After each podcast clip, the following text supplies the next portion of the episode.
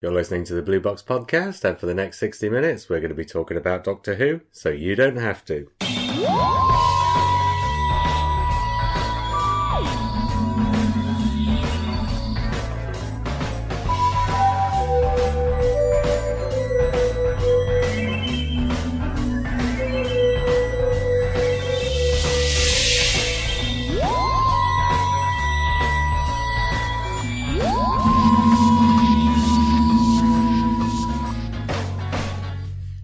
Hi, I'm Matt.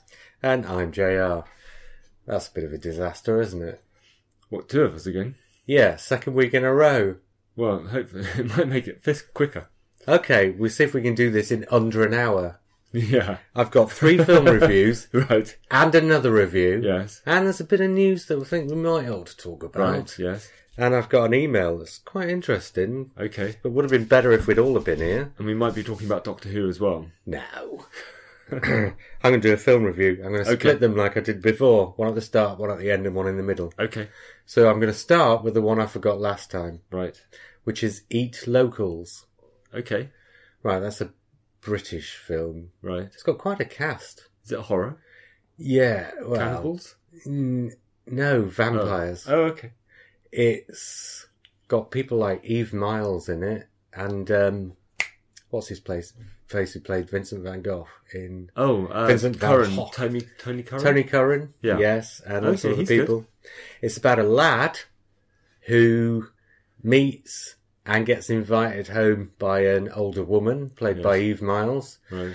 Only when he gets there to discover that she's a vampire and she's actually part of a coven of vampires and they need to keep a council of eight vampires going at all times. Right. And they've just got rid of a member, so they need an eighth, Yes. and they've chosen him. Okay. But this all happens on exactly the same night as the Vatican have sent a platoon of soldiers down to uh, take the vampires out. So basically, it turns into a siege. Right. Is it a comedy? It's a common. Okay, well, that's fine. okay, put it this way it wants to be Dog Okay. Soldiers meets Shaun of the Dead, Right. Okay. except I'm assuming you've seen both Dog Soldiers and Yes. Shaun of the Dead. Yes. Right, although you could say that they both have a sort of comedy horror element. Yeah. They're both very different films. Mm-hmm. And that's the trouble with this. It gets caught in between b- wanting to be one and wanting to be the other, and Right. it turns out never to really be either. Okay. Um, it's the directorial debut of. Oh, God, now this is terrible because I'm terrible with names, aren't I? I'm What always else, what blanking on else them. has he done? Well, he's an Shoot. actor. It's his first film. But Right. his dad was the one. His dad was Gordon Fleming. Oh, so Jason. it's Jason Fleming. Fleming. Yeah. Yes. Yeah. I knew I'd get there in the end. Okay. Okay. So, Oh, uh, okay. so it's Jason Fleming's directorial debut, Right. and I mean, it's filled with great actors. Virtually everybody in there's a name. Annette Yeah. Crosby's in there. Well, Jason Fleming's got quite a large group of. Yeah, Acting so he's friends, got a lot so, of people yeah. to call on. But the trouble is, the script is a bit. Lots of things happen just for the sake of the fact that they'd be cool things to happen in a Right. film. Yeah. So in the end, by about halfway through, you're starting to think none of this really makes any sense, Yeah. and it just never does. Anyway, You know, it's- you know you're listening to a Doctor Who podcast when to get to Jason Fleming, you go Yeah, to Gordon Gordon Fleming. Fleming, first, Yeah, yeah, yeah. and then work back. yeah, yeah. I mean, the, the the camera work and the editing and all stuff like that. It's a great looking movie, Hmm. Okay. Okay. but it just the script doesn't add up, and the tone is all over the place, Hmm. and so it's it's it could have been a lot better, but Mm-hmm. it also could have been a lot worse. Let's get into some Doctor Who stories because Okay. this week we are doing the top ten new series Doctor Who stories. Right. Okay. well, I'll I tell you what. I'll start by going through all the ones that got votes Okay. because uh, I mean I'll do this when we do the classic series as well Yeah. because it's worth going through the ones that anybody voted for just Yeah. to pick some out that were unusual ones. I mean, on one point you've got things like the God Complex. I love the God. Right. Yeah, could have got more, Yeah. but Aliens of London. yeah. Okay. I don't love that. Yeah, well, that's You- quite a you- surprising one to get any votes at all. Yeah. Yeah. Considering people are doing only their top five from the entire new series, Mm-hmm. Yeah. Let's Kill Hitler got a vote. Okay. Lie of the Land got a vote. Mm, okay. Yeah, well, these are just ones that I wouldn't Yeah, have yeah. thought. And then as we go up the list, Flatline is only just above them. Right. And I thought that might get a few more. School Reunion is only just above them. I thought that might get a few more. Yeah. Then you've got things like Deep Breath, The End of the World, Silence in the Library. Turn Left Wow. ended up really low. Surprised about that. Dinosaurs on a Spaceship is above Turn Left. Wow. Then you've got things like The Impossible Astronaut, Unicorn and the Wasp, Yeah. another one I was quite surprised to see on the list. Eh, I'm surprised deep breath is so low.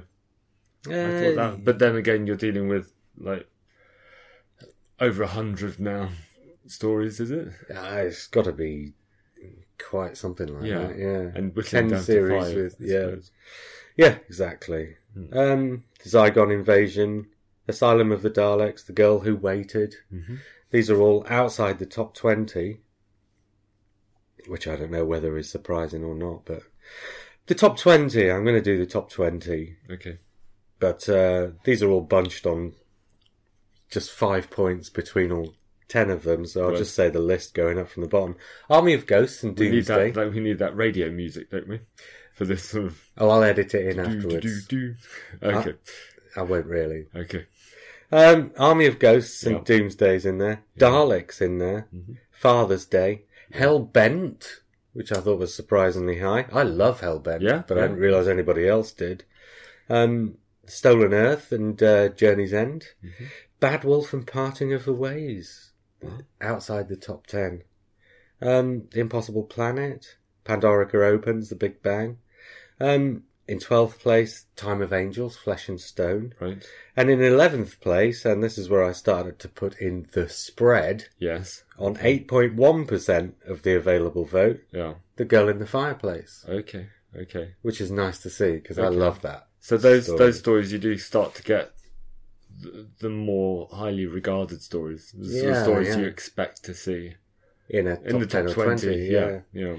But some of those I, I thought might have been in the top 10, but Hmm. well. So, we get into the top 10, and at number 10, on 10.4%, so a bit of a jump up. yeah. So the top 10 is very definitely the top 10. hmm you know, as opposed to uh, it being so close, there wasn't really anything in it. Yeah. In 10th place, we've got The Doctor's Wife. Right. Yeah. Well, I mean, you see why that's in there. I, That's, I love it. I think Yeah. it's great. Me too. But I've but I've, so I've been reading people who have have recently gone uh, recently doing Gone a away retro- from it. doing a retrospect of of the Oh, Matt right, Smith yeah. stories, and the Doctor's wife fell completely flat for them. So I'm sort of I'm sort of off the back of their comments as well. But Um, for some people, but for others, it stays. yeah, And I yeah. think it's one of those ones when you're asking people to name their top five. Mm. I think enough people for whom it hasn't dropped off yeah are still going to vote for it to yeah place it. it's a very atypical story. It's a very Yeah. it's Well, a, it has a character study of the TARDIS, which Yeah. is which is quite unusual. Well, and as you were saying last week, atypical often means extra votes because Mm. Yeah, they're the ones yeah, that stick in people's yeah. minds, Mhm. as we will discover. Yeah. Right, the ninth, eighth, seventh, and sixth places are all tied on Okay, sixth. let's let's do them in one then. yeah. Well, that's the thing with voting for. I mean, when you're voting for the seasons, even Mm. in the classic series, you've only got 26, so the, the, the voting is spread a lot more yes. unevenly than it is here, but with so many stories to choose from. Yeah. The voting in the lower half, at least, in the top five, it's a bit different. Right. In the lower half, there's a lot very close together on 11.9%, so a little bit up from The Doctor's Wife. Four stories, Okay. one of whom is by one of the showrunners, and three of whom are by the other showrunner. Okay. Would you like to guess which one is So I'd, I'd imagine one is by Russell T Davis, and then three are by Stephen Moffat, okay? or so- the other way around. No, that way Oh, round. okay. You got it. Okay. In fact, no, I'm not going to spoil anything. Right. So, do you want to talk about the uh, Russell T Davis one first or the Moffat one? Well, am I trying to guess what the Russell T Davis one is? Well, do you want to guess what the Russell T Could it be Davies one is? midnight? It is midnight. Oh well, blimey. Uh, we talked about this a lot the other week, but Yeah. Ah, well, we're talking about why they're here, and to be honest, that is the most atypical, perhaps, other than maybe Turn Left. Yes. And maybe Love and Monsters, which is a very contentious. Well, so, so Midnight's Midnight's conceptually the the most different. So Midnight's the one of the few. well, sort Turn of Left bottle is as episodes. well, I guess. Turn Left is, but Love and Monsters is tonally tonally different. And I think there's a and and conceptually, Yeah, I in think they're a all way, pretty conceptually different. Actually, I think you might make an argument to say that of those three, Hmm. they're all conceptually quite different. But I think maybe Midnight is the one that's conceptually less different than the other two. Maybe that's the why that one's done better because that one is one that sticks in the mind without being so far out there that it doesn't Yeah. lose votes. and it also it also should appeal to to hardcore old Doctor Who fans because Exactly. it's got that kind of you could almost do it on a three camera setup. Uh, well, it's got that kind of stage. it's got stage base feel. under siege. Feel. Yeah, yeah. It's got a classic Doctor Who feel with a conceptual twist. It's not my favourite, I have to say, but I can see the appeal. But it's not one that I turn back to. I look at Midnight and I think it's Russell T Davis trying to do what Stephen Moffat does. Right. Because Stephen Moffat does conceptual, as we know. Mm. But Stephen Moffat does a kind of conceptual where he has lots of strings and he ties all the strings up Yeah. at the end. Whereas with Midnight, what Russell T Davis has done is he's come up with a concept, but he doesn't have any strings. yeah. So there's nothing to tie up. So actually, he takes a, a concept that's similar to Stephen Moffat's concepts, Yeah. and instead of then playing with the concept and tying it all together in a bow at the end, he just lets the concept run Hmm. yeah. and does a character study around the concept. Yeah, but actually, that's that's not the thing I find unappealing about it. I actually quite like, quite like the sort of the complete ambiguity, the complete, the Oh, yeah, complete yeah, yeah. lack of background, and the fact that it is a c- character study. I just don't find it a very interesting concept. I don't find it very creepy. In the way that, so I remember the build up for it was you won't see anything as creepy as this. Imagine this and how creepy it is. Imagine somebody speaking your words before you. And I just don't quite I get, don't know. get that. I, it it doesn't give me the chills. I think it works really well the first time you see it. It, it it works, and it as a as an idea it works. It just doesn't it doesn't grab me as being a creepy thing. It doesn't. Mm. It didn't quite fulfil the promise of the interviews. From a, but then there's a whole sort of string of interviews before every season saying this episode is Yeah, yeah, the scariest thing we've ever done. Wait until you see it. And, And of course, you've got to remember what it's like watching these things when you're eight. yeah, I think watching Midnight when you're eight yeah, the bit where she starts repeating and then catches up and then Yeah. goes yeah, ahead yeah. is going to freak. Yeah, I would have yeah, thought yeah. freak the eight year old. So I'm not saying it's bad. It's just not my favourite. Um, I was going to say something else then, but oh, th- yeah. The other thing about it is it's not just a concept, but it's a school playground concept. Yeah. And again, that's kind of a s- very Stephen Moffat thing. Mhm. The Weeping Angels being Grandma's Bluff or whatever it's called. Yeah. Um, but Stephen Moffat, it's with Stephen Moffat, it's not specifically the school playground that he goes for, but it's more childhood nightmares that he goes for. Yeah. And I think the reason why there's that similarity between that and the Weeping Angels is just because those two happen to be school playground things. Yeah. Whereas actually elsewhere in Stephen Moffat, you've got, well, you've got the monsters under the bed. Mm-hmm. In, for instance, Listen, Yeah. which is also tied with Midnight. Okay. Okay. You've got the cracks in the wall, yeah. as seen in The Eleventh Hour, which is also Are you doing on. a, a yes, I am. cute thing of time? I'm doing a cute thing. Okay. And then you've got statues that might or might not be alive, which is in Blink, which Really? also is Really? tied Blink with Listen. didn't. Blink didn't come. Wow. Yeah, Blink surprisingly is no higher than joint sixth with the eleventh hour, Listen and Midnight. So amazingly, they are. They do tie together. They do Yeah. feel feel. Actually, tonally, they're all quite. The eleventh They're- hour is a they're bit all- more of a romp, but it has certainly They're all big elements yeah. of creepiness. They're all untraditional Doctor Who stories. They've all got the same level of horror. None of them are really body horror. They're all sort of Psychological. Yeah, sort of skewed horror, psychological horror, or Hmm. mythic horror as well. This kind of fairy tale horror. Even, Yeah. You know, Well, yeah. even even the Russell T Davis one. So Stephen Yeah, Griffin's yeah, yeah. known for the sort of fairy tale horror, and then Russell T Davis does that version, as you say. So yeah, so maybe there is a case that these things appeal, certainly appeal because they're in the top ten. I think they appeal greatly as long as they're done well enough. Yeah, Because yeah, if when you're dealing with that kind of stuff, it's probably so easy to get it really badly wrong. yeah, And Stephen Moffat's obviously a past master at it. mm. And there's Russell T Davis's attempt to do the same very successfully. yes, yeah, So they've all done very well. yeah. Um, But they don't have that sort of traditional feel that would mean they'd get all the votes. yeah, so, yeah, so yeah. I can imagine some of the story. I'm trying to imagine some of the stories that come above them. well, we'll Um, find yeah, out. I'm but- imagining that they're more of a balance between old style and new. Well, about these three, Hmm. you've got, and about where they've ended up. Listen is probably higher than I maybe thought it would be, Right. although it's certainly lower than I wished it had have been, Okay. because that would have been in my top three. Yeah. But Listen is one of those ones, especially with the twist at the end and the Yeah. fact that it goes into the Doctor's past, that really rubbed some people up the wrong Yeah. way. Yeah. So actually, I think it's nice that it has done as Mhm. well as it has. Yeah.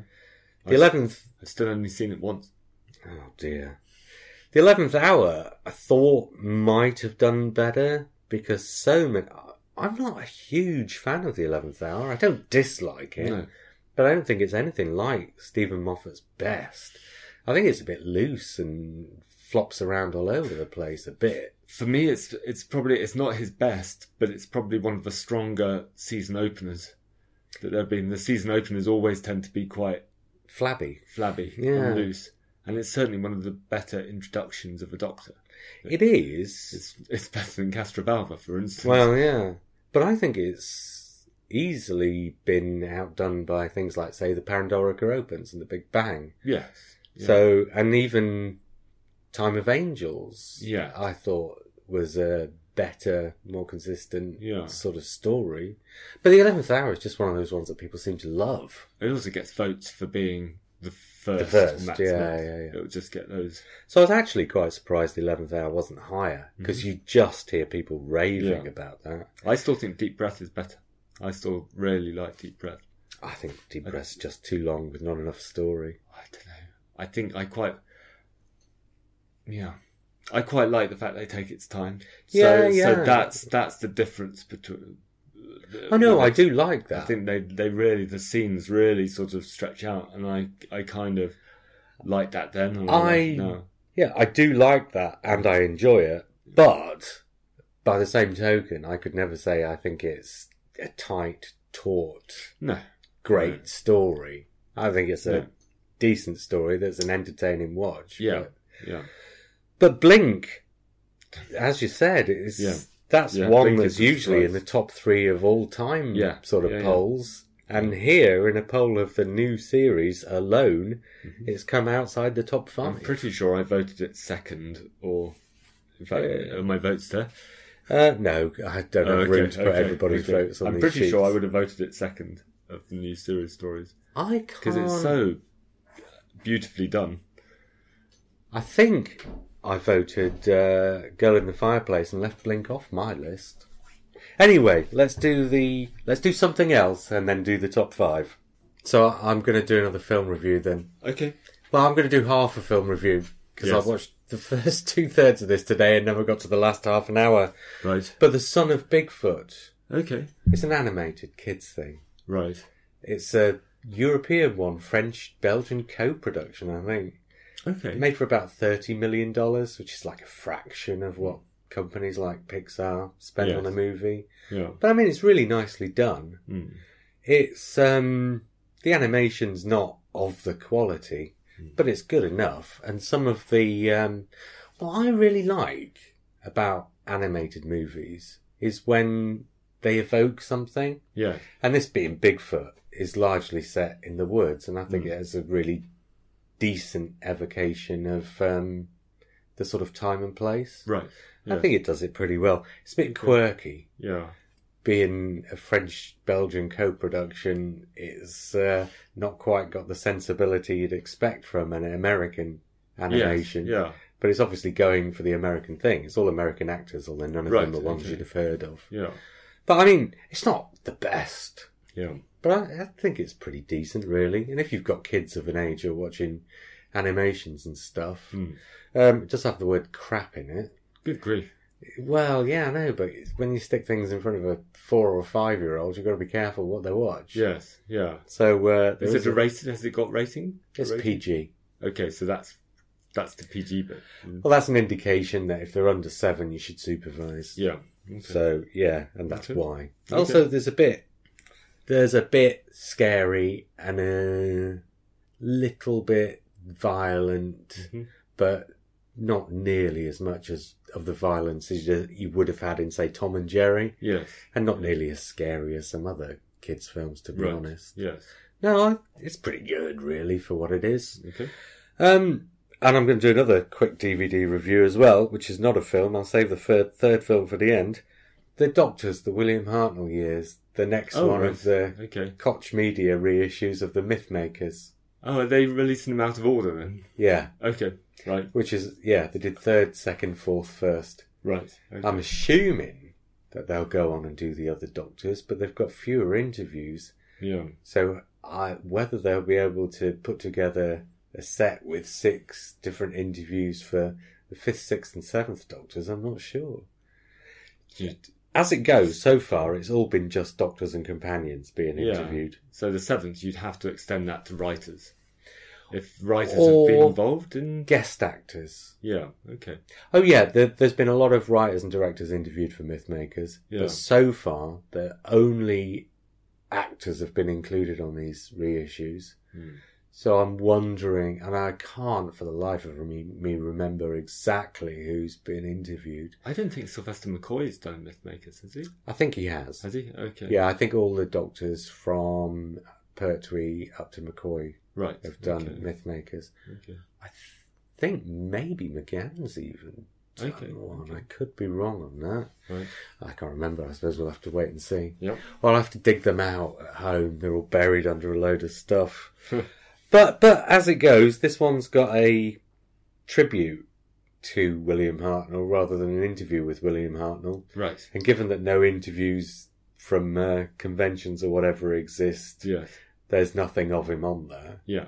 yeah. So that's, a, I mean, given the circumstances, you'd expect that. Yes. But that is a bit of a hole in the issue yes. as yeah. compared to the other But ones. that's always the case with Hartnell. Is Mm, you you're always- never going to have it. you you're defining his character through the people around him and the anecdotes, Yeah. and that's almost. I mean, that's kind of the reason why he can be played by David Bradley Yes. in the new series. yeah, yeah. That's the whole point. And um, one of the interviews is with his granddaughter, Okay. and another one's with a guy called Jack Pitt, who, and the reason they were able to do it and make it seem appropriate is because he actually appeared inside Zarbi and Mechanoids and things. He Right, was a okay. monster actor. Yes. But crucially, he was also William Hartnell's flatmate for a time. Right. Okay. So I actually, can't, I can't Yeah, I quite know. imagine William Hartnell having a flatmate. no, but I- life of an actor. Yeah. Oh, yeah. So um, actually, Jack Pitt is one of the more interesting interviews on there. yeah, I can imagine. Yeah.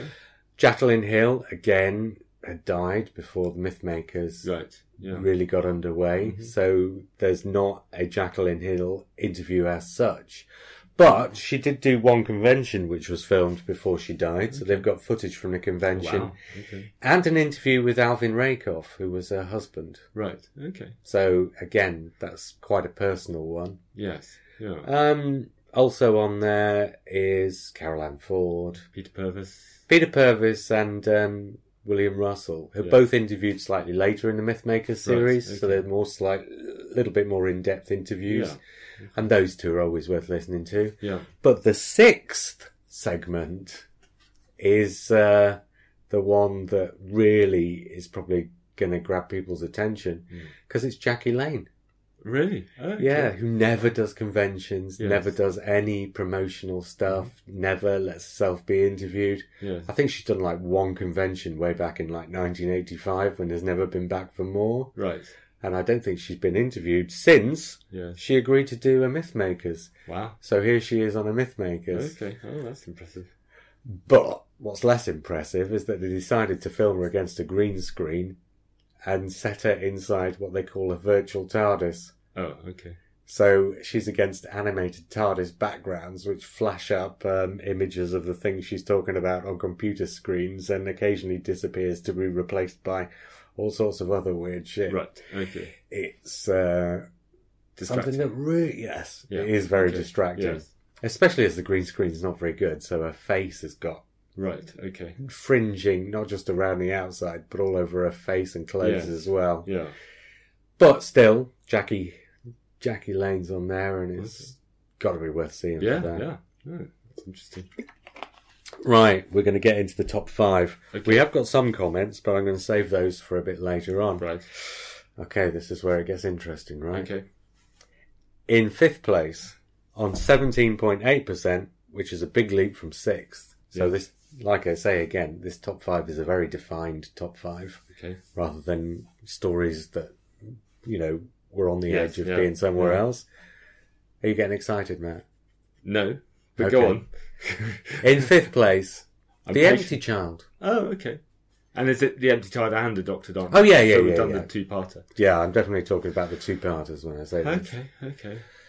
That's not a shock, No, I no. guess. And it's the first time with the the reboot, the re, the new series, that it really frightened children. I Hmm. think that's the first I remember walking around that Halloween after the series had ended and seeing gas mask children. Oh, really? And, and that's one of those sort of indications that maybe maybe Doctor Who was popular again. Uh, Was amongst when the you see kids, children yeah, dressing yeah. up. And apparently, kids in school were going around saying to each other, "Are you my yeah, mummy?" Yeah. So Yeah. it's perfectly designed. Perfectly designed for kids then, but also the kids then, this was 2005. Yeah, yeah. Depressingly enough, that's 12 years ago. Yeah, yeah, So the yeah. kids then are now, you know, in their 20s. yeah. Oh dear, now you It's look just- sad. Yeah, You yeah. looked no. excited a minute No, ago. no, that's I depressing. know you weren't cyber Matt, but Yeah, no, no, no, no. That is that is that is sobering, isn't it? I mean, but, Given but where- yeah, so they're they're they're the kind of Mm. fans now. They're the sort of nostalgic. It's got that nostalgic thing now. well, given where it is on the list, it could have gone one or two ways. It's Stephen Moffat's first, obviously, did the Curse of Fatal Death. It's his Yeah. first proper Doctor Who story, but also it's one that's been sort of superseded by things like Blink Yeah. and the other stories that are going to be on this list, which we'll get to. Yes. So it could have been it could have been a case of it being slightly forgotten because other things have superseded it, yes. Or it could have been a case of it getting a really high vote because it was his first, and therefore it's the one untainted by his reputation. Mhm. Yeah. And I think it's obviously got a bit more of the latter because Yes, it's landed yeah. inside the top five. But, Yeah. Yeah.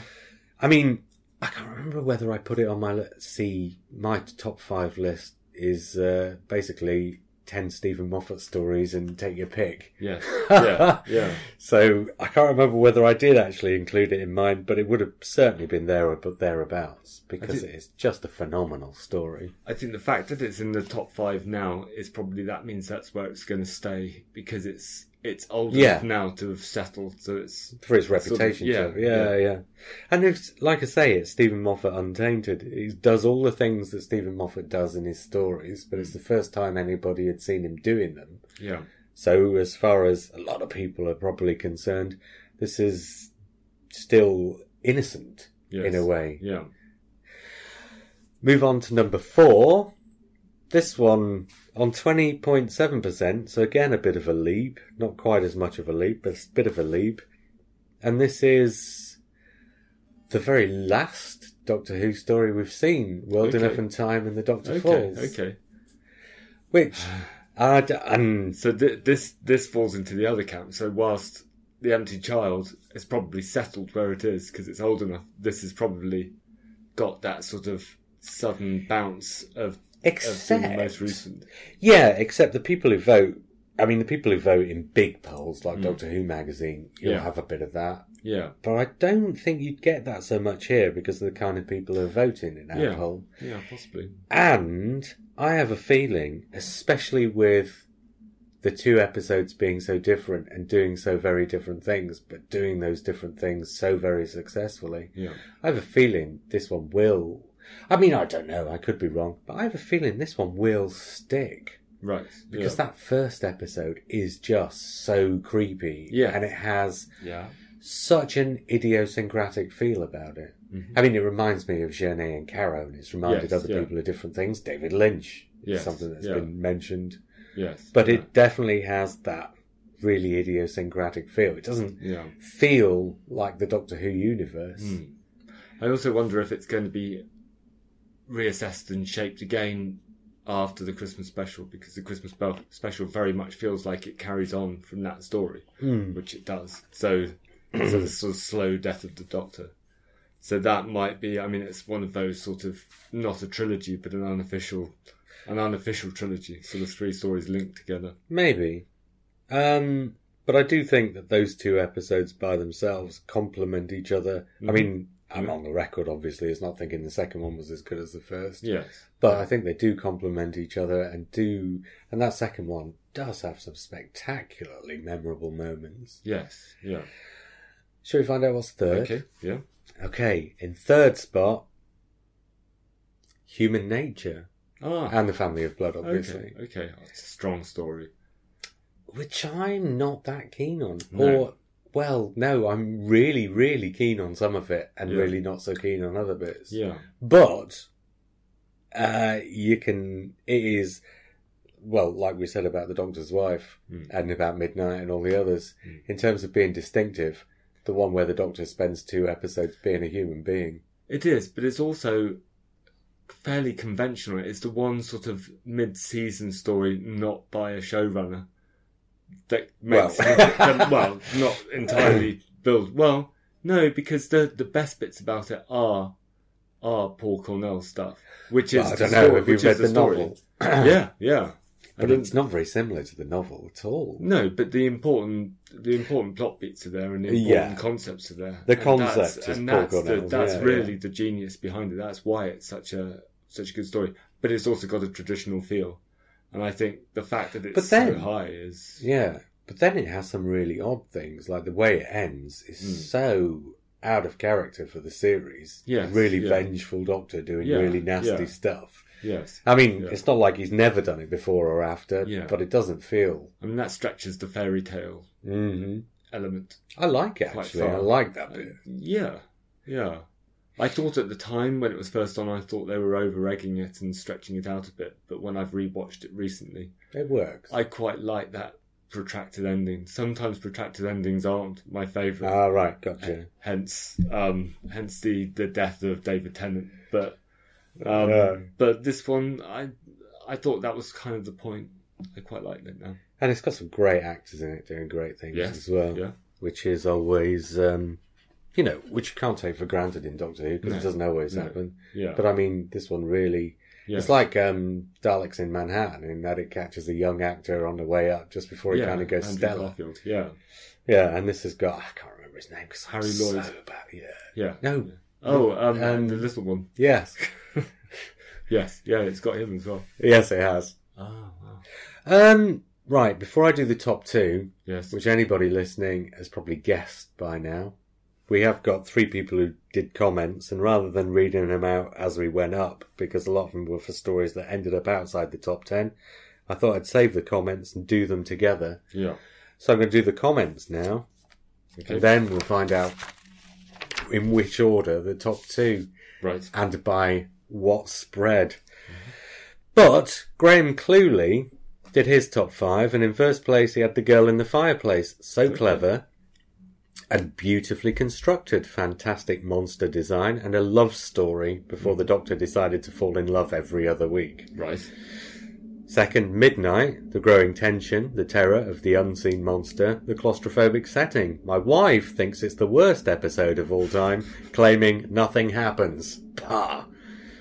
Uh, third is The Pandorica Opens and The Big Bang. We had never seen a series finale like this. Matt Smith is incredible in his first year, and when he goes back through time and speaks to Amelia as she sleeps, you feel that he really is 900 years old. Okay. Fourth, Heaven Sent. Beautifully shot, well acted, and the first mention of arse in the series Good. Yes. before it turned up in every single episode in series 10. Fifth, The End of the World. It felt like The Curse of Peladon, which of course I love, with all of the alien delegates, but more than that, the ending in the high street made me feel something, and I realised that new Doctor Who would be doing something so different from the classic era. Okay. yes, Well, that's that's a good chips in. thread. He also says, I'm surprised I have more stories from the RTD era than Moffat here, although of course The Girl in the Fireplace is really Moffat. I wanted to include Love and Monsters because it gets so much hate, yet I loved it from the first time I saw it. It doesn't quite make the grade though, despite it being such a love letter to Doctor Who fandom and an amusing swipe at one fan in particular, who he names but I'm not going to. No. He says, I'm guessing Day of the Doctor may win, or perhaps Heaven Sent, but the Zygon subplot always left me feeling flat. And if anybody listening hadn't worked out what the top two Yeah, stories were yes, going to be, okay. I think they will have now. Yeah. Steve Herr says, First place, The Stolen Earth. I could watch this a thousand times and never get bored. It's not perfect, but it was perfect for me. God bless Russell T Davis. But then in second place, he has the Zygon invasion. Oh, wow. I really enjoy that, you know. There are some bits in there, the bit outside the church that I think Yeah. are just so hokey, Yeah.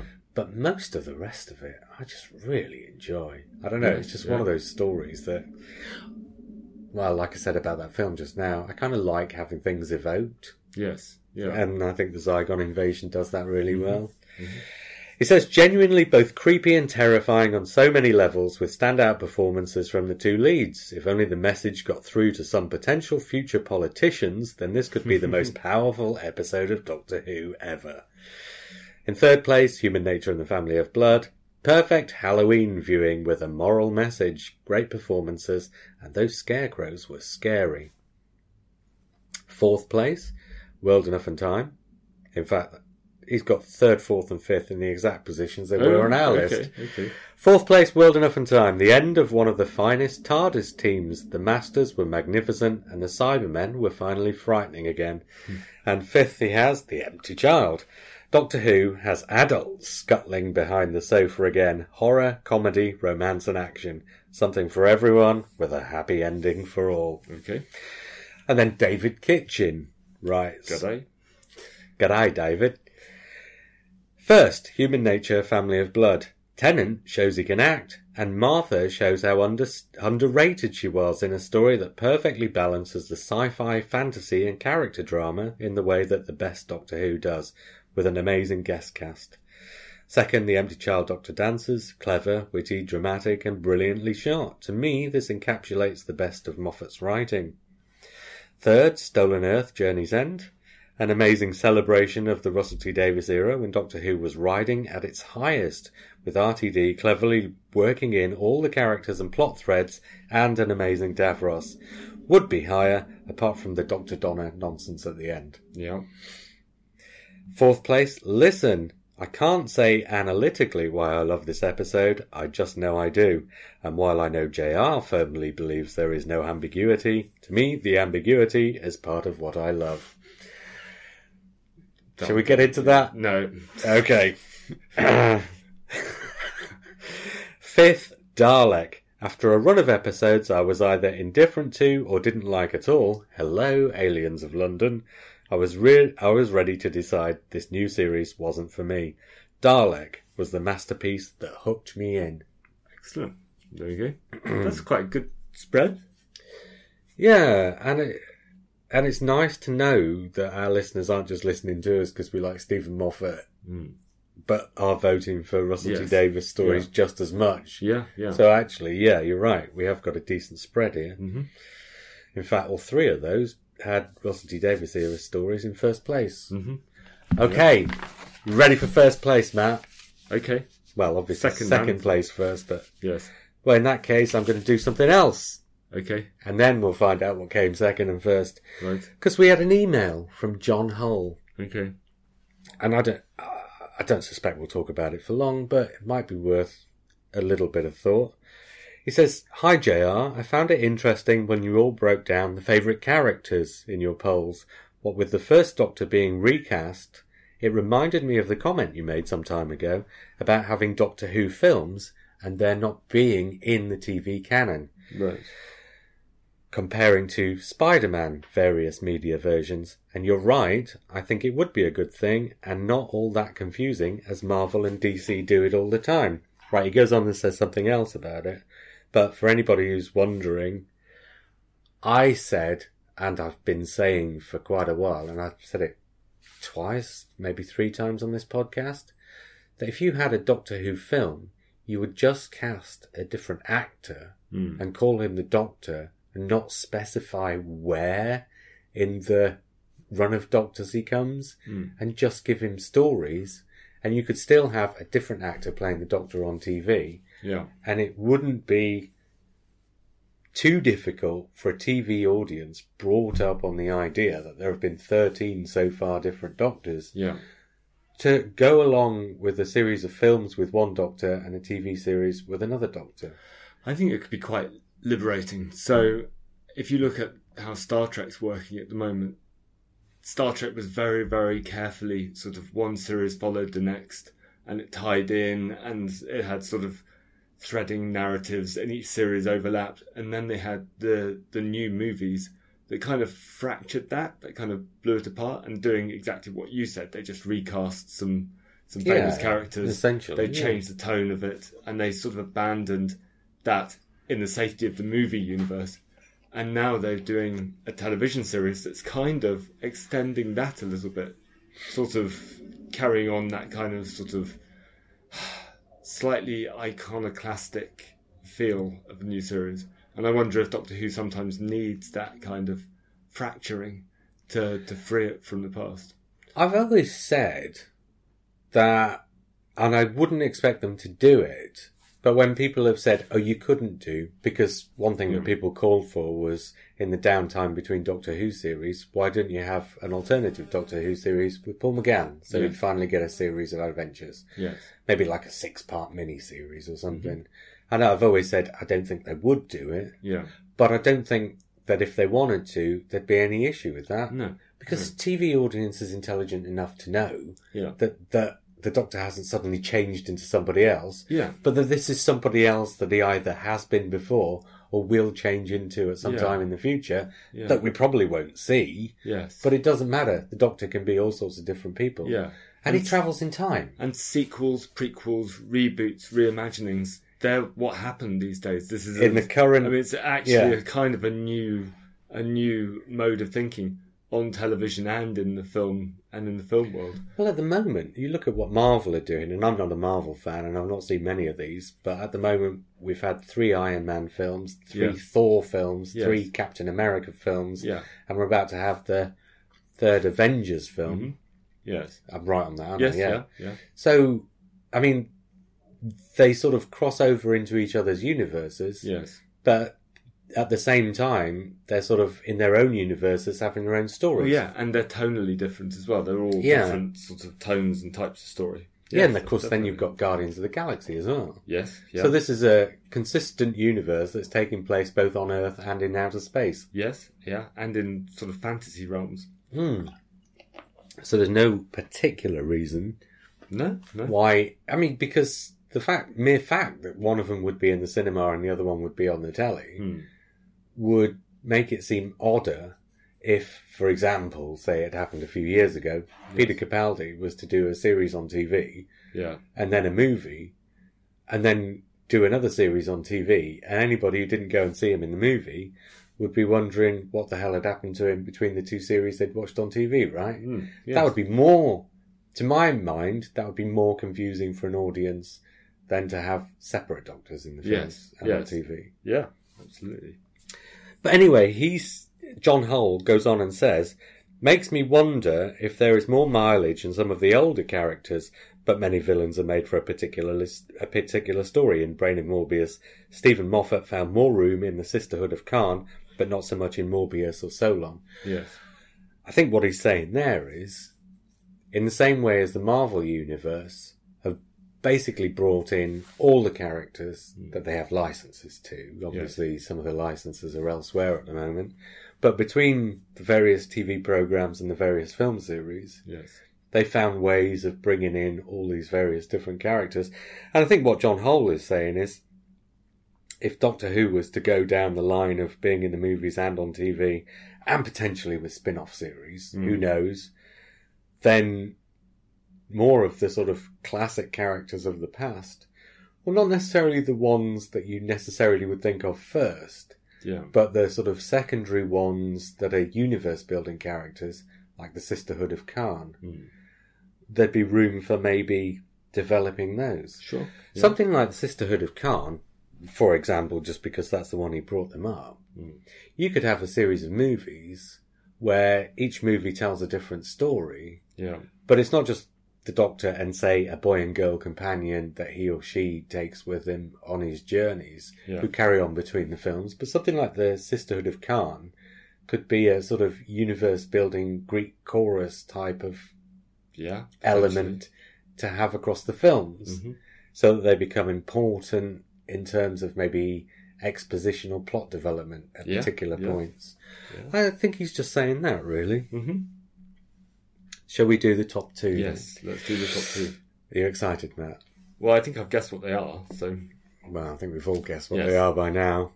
Right, Human Nature in third place was on 23%.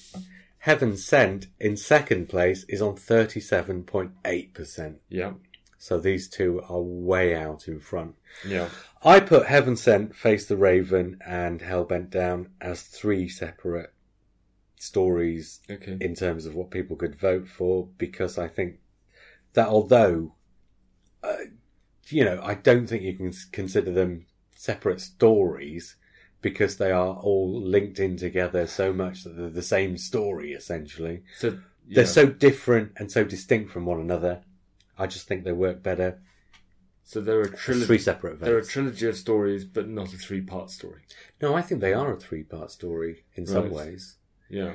I because unlike say in Utopia in in um the last of the Time Lords, you have an element that comes back from Utopia, which would Yeah. be the Toclophane, Yeah.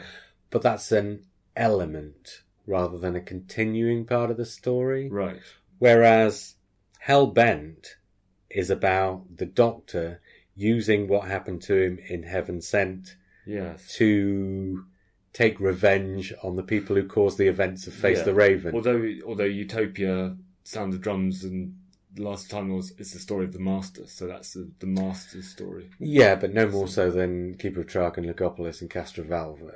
Yeah. I mean, it's Uh, The second two of those, for sure. But Yeah. the first one is an introduction. it's it's getting. I mean, th- that's that's one of the things that modern Doctor Who does so well is well, it doesn't care about two part. It doesn't matter about two parties anymore. Well, look because, at Series 6. because stories interlink. And, Yeah, yeah. and crossover. Essentially, Series 6 Yeah. Mm-hmm. has got a five part story with other episodes in between. Yeah, you haven't actually mentioned number one yet, No, I will do, but we're talking Okay. about Heaven Sent first. but actually, it's interesting in comparison with number one, considering the differences between the two types of stories. Well, there's something very, very different and Yeah. completely opposite about them, but we'll Yeah. get to that in a minute. okay. I was just going to say, well, yeah, I was just going to say, but in Heaven Sent, I think the story just continue from one to the next. Yes. Yeah. in a in a more consistent way than it does elsewhere. Mm-hmm. Um, obviously, the big thing about Heaven Sent is that essentially it's a single hander, Yeah. yeah. and that's that's what makes it really distinctive. hmm What makes it really successful is, well, in my mind, not necessarily the script. Yeah. I mean, it's a good script, but I, in terms of Stephen Moffat, I don't think it's more really than a serviceable Stephen Moffat story. Yeah. I think he does everything he needs to do in there, Mm. but I don't think it's got that magic that you get in some of his others. No. But Rachel Talalay direction yes. is the, what really makes it. and the performance. oh, and it's the obviously, direction yeah. and the performance, because there's a lot of pressure on Capaldi in that to Yes. carry it. And and obviously, part it of the does- performance comes out of the direction Yeah. because yeah. it's her job to bring it out of him. yeah. Yeah. But yeah, it's between the actor and Hmm. the world she builds. Yes. I think it's her who makes that episode. Mm-hmm. Yeah. And obviously, the com- thing that makes that completely the opposite of the number one story, Day of the Doctor, which is again another bit of a leap up to 45.2%, Yeah. is that Heaven Sent is an episode about one character Mhm. And Day of the Doctor is an episode about all sorts of things, Yes, including yes. three versions of Yeah. the same character. Heaven Sent is an exercise in minimalism, and Day of the Doctor is an exercise in getting Maximalism. maximalism, getting as much in as possible. It, it And certainly they're is. both they're both equally as successful. I mean, Day of the Doctor is always going to be hugely popular amongst classic series fans, new series fans, David Tennant fans, Russell C Davis fans. I, you know, the thing about Dave the Doctor is, I think a lot of people wanted not to like it Yeah. because they thought it'd piss all over their memories of the Five Doctors and stuff. Yes. But it's only because it's so good that, I mean, this is probably like a minority of people, but had to grudgingly admit to Yes. liking a Stephen Moffat episode that was a multi Doctor special Yes. when they were expecting it not to be up to much cop. Yeah. And I've said before, but I mean, I'll just quickly say again for the sake of it. He took the template of something like the Five Doctors and the Three Doctors before it. Mm. And the Five Doctors was in some ways a remake of the Three Doctors in that it was about a threat to the universe that came from old time Gallifrey. And the Day of the Doctor takes that template and updates it and makes something new of it and Yeah. tells a story about it that means something in the Yeah, real world. yeah. And parodies it as well because uh, the old time threat, Gallifrey threat in Day of the Doctor is the Doctor. He is the he Yeah, is yeah. The, the antagonist and the protagonist. Yeah, practically. I mean, Zygons are thrown in, but the, Zygons are there just as a sort of a, Although they're as to a, sub, preempt as a the subplot. well, they're there to preempt the way the Dalek storyline is going to be resolved, Yeah, essentially. yeah, yeah, yeah. And because Russell T Davis never did give David Tennant a Zygon Yes, story, yeah, so yeah. Stephen So- Moffat did that out of uh, So the sentimentalism. Zygons are like to play within the play, Mm, um, but the the main villain of the piece is the Doctor. whether yeah whether you you recognize it or not is the doctor Well, the main, yeah, the main sort of, the main ostensible threat Yeah. is the Daleks, but actually the thing that's Yeah. going to wipe everybody out Mhm. is going to be the Doctor. yeah And Stephen Moffat, who has pulled many rabbits out of hats over the course of his time on the series, Mm. saves his biggest one for his biggest episode, essentially. yeah Uh, I mean, the actual way he does it disappears Gallifrey as the Daleks are massed around it, so they end up Mm. blowing each other up. yes. That in itself is nothing special. No. But nobody was going into the Day of the Doctor expecting to come out the end of it to find that not only had the Doctor saved Gallifrey rather than destroying it, yeah he'd also done it in such a way that left the past intact yeah because it still appears to have been destroyed Mhm. until the Yeah. moment at which the most recent Doctor realizes what he's done. yeah S- A stroke of absolute genius, really. yes yeah Yeah. And um, when this was number one in the last Doctor Who magazine poll in 2014, I think a lot of people said, well, it's number one now because people are voting for it because it's just been on, Mm. but it won't be number one forever. no I said at the time, I thought it still would be, and we've done this vote now, and it's Yeah. got 45.2%, and Yeah. that is twice as many votes as the Hmm. story that came in third yes essentially. And, you know, that is of, like you said, a hundred stories. Day of the Doctor is so way out in Yes. front. yeah And this is amongst people voting in this poll who are sensible enough not to be swayed by things like, was it the most recent? yes yeah So I think that's just, um, you know, more evidence that the Day of the Doctor will last as being regarded as either the best or at least very near the best Doctor Yes. Who story ever made. And certainly for me, that is, in spite of Listen and Hellbent and other things being so close, yes I still think the Day of the Doctor is his greatest and the series' greatest achievement, yes. frankly. yeah So there it is. Wow. Unless you've got anything else to add, that's our top 10 new series Doctor Who stories. no or there were some, some there were some surprises I think Blink is the biggest surprise been as low as. Yeah, yeah. I mean, it's only six. It looks lower because you're Yes, looking at yeah, a piece yeah, of paper yeah. and it's down Yeah. at ninth, but yeah. yes yeah Hmm. But yeah, that is lower than you would perhaps have thought. Yes, our top 10, or as David Kitchen might have it, our top 20. Okay. Yes. I'm sure we'll hear from him on that. Um, just before we go, then, I did have one more film right. to talk about, Yeah. which is 47 Meters Deep. Okay. Well, it's it came out in the summer. It was a low budget sharks movie, essentially. Oh, I think I've heard of this. Yeah. yeah. well, it made something like five times its budget back at the box office. It Right. was, I mean, it wasn't a runaway success making hundreds of millions of dollars, but it was one of those sleeper things that nobody expected to do well. In fact, so much was nobody expecting to do well.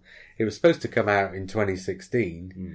and the company that was going to distribute it either went out of business or sold the rights to it to another company Yes. after the original company Mm. weren't going to put it in the pictures had already sent out screeners Yes. and sent out DVDs to the shops, Right. which then had to be recalled, and the movie was renamed. Right. And then goes on to be this runaway success in the pictures the Wow. following summer. Yes. Um, it's not really very good. Oh, okay. I mean, it's not dreadful. It holds the attention. The acting is as good as you would expect, considering that two thirds of the movie takes place underwater in oxygen masks. Yes. Um, it's about two sisters who go on holiday, meet a couple of guys who say, let's go cage diving and look at Yeah. sharks. hmm And the cage becomes unattached and sinks to the bottom of the sea. Right. I don't really. I've got to say, I watched it and I was watching it closely, and I don't think they actually give a reason why the shake the, the cage becomes unattached. It suddenly Right. at some point just drops Yes. because I suppose they're showing the film from the point of view Yes, of the two yeah, girls, yeah. so they wouldn't know. Yeah. And then, uh, and this was surprising. This is twenty minutes into the movie, so then you've got another hour or so with just two girls on the bottom of the ocean. Right. Well, the promotion makes it look like it's going to be a film about sharks. Yes. And the sharks are an ever present threat. They're there Yeah. throughout and they're there at the climax. Yeah. It's not really about the sharks, really. It's about two girls stuck in a cage at the bottom of the ocean. Okay. And in terms of that, how that works, because they're in oxygen masks, you don't really get performances out of the two girls. So, what sort of masks are they? They're full face Full masks, so face you can masks, so you sort can of see see their their facial face, expressions. but Okay. because it's underwater, Yeah. you know, you don't get anything like the subtlety that you would. Right. Yeah. And the script doesn't really give them a lot of characterization. Mm, Yeah. I mean, it brushes in some broad strokes about one of them being repressed and the other one being Yes. footloose and fancy free. But, and it gives them a backstory about a broken relationship as well. Mm. But then it doesn't really do anything with any of those elements. Yes. So essentially, you've got two girls stuck on the bottom of the ocean, and they keep introducing just enough story things, narrative things to keep it ticking along. Mm. But to be honest, it's 60 minutes at the bottom of the ocean that doesn't get boring despite the fact that nothing really happens. Yes. Yeah. So I can't say it's successful, No. and I can't say it's a particularly good movie, but by the same token, I can't say I didn't enjoy it Okay. because I just kind of enjoyed it. Yes. But yeah. I'd never go want to go back and watch No. it again. Okay. It's one of those Friday night renters, is what I call them. okay. One of those things that you could sit and watch quite happily, but then by the time Saturday morning had come, you'd probably forgotten all about it and forget to take it back to the shop. Yes. Fortunately, we're in a Netflix reg. Yeah. Yeah. That's. Yeah. We're in the next Welcome to the Netflix 1990s, generation, so you yes. wouldn't have to, but you Yeah. know what I'm yeah. saying. Yeah. Yeah. Uh, but that's 47 meters deep. And that is uh, the end of our episode for the week. Ah. There we go. So, uh, next week we will have the top 10 Doctor Who writers. Oh, good. Oh no. Okay. And the week after that, we'll have the top 10 classic series stories, Yes. which I'll be putting the vote for about the same time as this podcast goes out. So, Right. if you're listening to this and it's in the first week or 10 days, Yeah. uh, find us on Facebook, Doctor Who the Blue Box Podcast. Find the poll and Mm-hmm. Yes. vote for your top five, which we will turn into a top ten classic series Doctor Who stories. Because with even more to choose from, Yes. it's more important that more people vote so that we can get a defined top ten. Yeah. Yeah. So this is I my think I've- entreaty to you, dear listener. I think I've already Go out and voted, vote. haven't I? No, I've not done that one yet. Oh right, okay. So I've done the got- so I've got to writers start one. thinking about it as well. Mm. Mm. There may just about be time to vote in the writers one, but I think we may record that one fairly soon. So Right. Hmm. do that immediately after you hear this. If you hear this on the first day it goes out, but yeah, top ten classic series stories is going to be the last of our ten top tens for the autumn season. Okay. But until next week, where we do the top ten writers, I was Jr. I was mad. and we'll speak again soon.